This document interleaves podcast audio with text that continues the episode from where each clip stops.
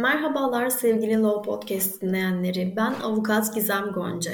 Bugünkü Eren Gonca Law Podcast serimizde sizlere çocuk için basit koruma önlemi davasından bahsetmeye çalışacağım. Türk Medeni Kanunu'nun 346. maddesinde çocuk için basit koruma önlemi davası detaylı olarak düzenlenmiştir. Çocuğun menfaati ve gelişmesi tehlikeye düştüğü takdirde anne ve baba duruma çare bulamaz veya buna güçleri yetmezse hakim çocuğun korunması için uygun önlemleri alır. Çocuğu koruma önlemleri iki ana başlık altında incelenmektedir. Bunlardan birincisi basit koruma önlemleri, ikincisi ise nitelikli koruma önlemleridir. Velayet hukukunda aile mahkemesinin çocuğun korunmasına yönelik alacağı basit koruma önlemi ya da başka anlatımla dar koruma önlemi Türk Medeni Kanunu'nun 346. maddesinde düzenlenmiştir. Hakim tarafından çocuğun korunması ile ilgili basit koruma önlemlerini alabilmesi için çocuğun menfaati ve gelişmesi tehlikeye düşmüş olmalıdır. Anne ve babanın bu duruma çare bulamamış olması gerekmektedir. Ayrıca anne ve babanın bu duruma güçleri yetmemiş olması gerekmektedir. Velayet hukukunda çocuğun korunmasına yönelik zorunlu kalma ilkesinin doğal bir sonucu olarak basit önlemlerin yetersiz kaldığı durumlarda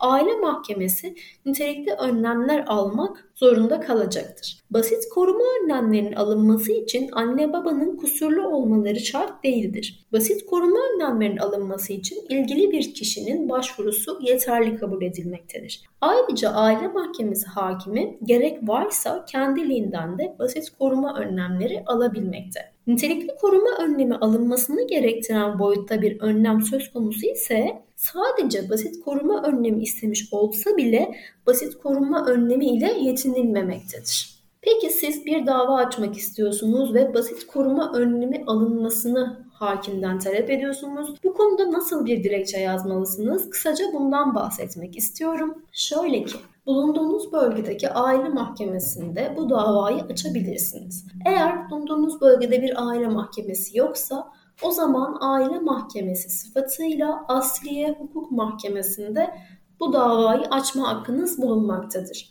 Davacılar olarak sizin eşinizle birlikte bu davada bulunmanız gerekiyor. Örneğin eşinizin adı ve sizin adınızda TC numaralarınız ve adresleriniz de mutlaka davacılar kısmında yazılmalı.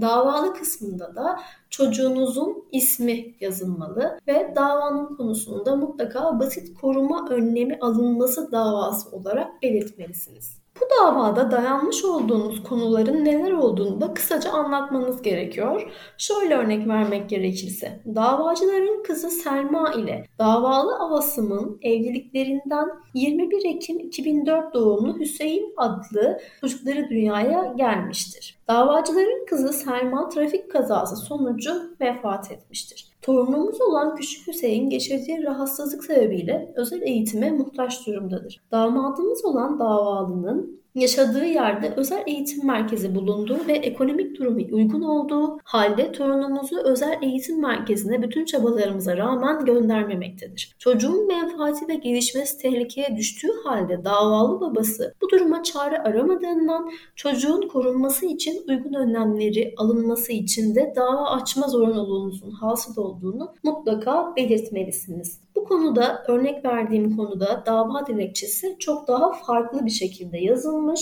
Mutlaka sizin çocuğun menfaatini yerine getirmeyen kişiye karşı dava açmanız gerektiğini vurgulamam gerekiyor. Davacı olarak da sizin bu davada kime yani ne, kimden ne istiyorsunuz bunu belirtmeniz gerekiyor. Belirler kısmında ise nüfus aile kayıt tablosunu ve varsa bu konuya ilişkin tanıklarınızı ve sağlık kurulu raporunuzu da mutlaka sunmalısınız. Talep ve sonuç kısmında ise yukarıda detaylı olarak açıkladığınız sebeplerle davanızın kabulü ve Küçük Hüseyin'in özel eğitim merkezine derhal gönderilmesi için davalı babasına talimat verilmesine, verilen süre içinde talimat gereğinin yerine getirilmediği takdirde Türk Medeni Kanunu'nun 347.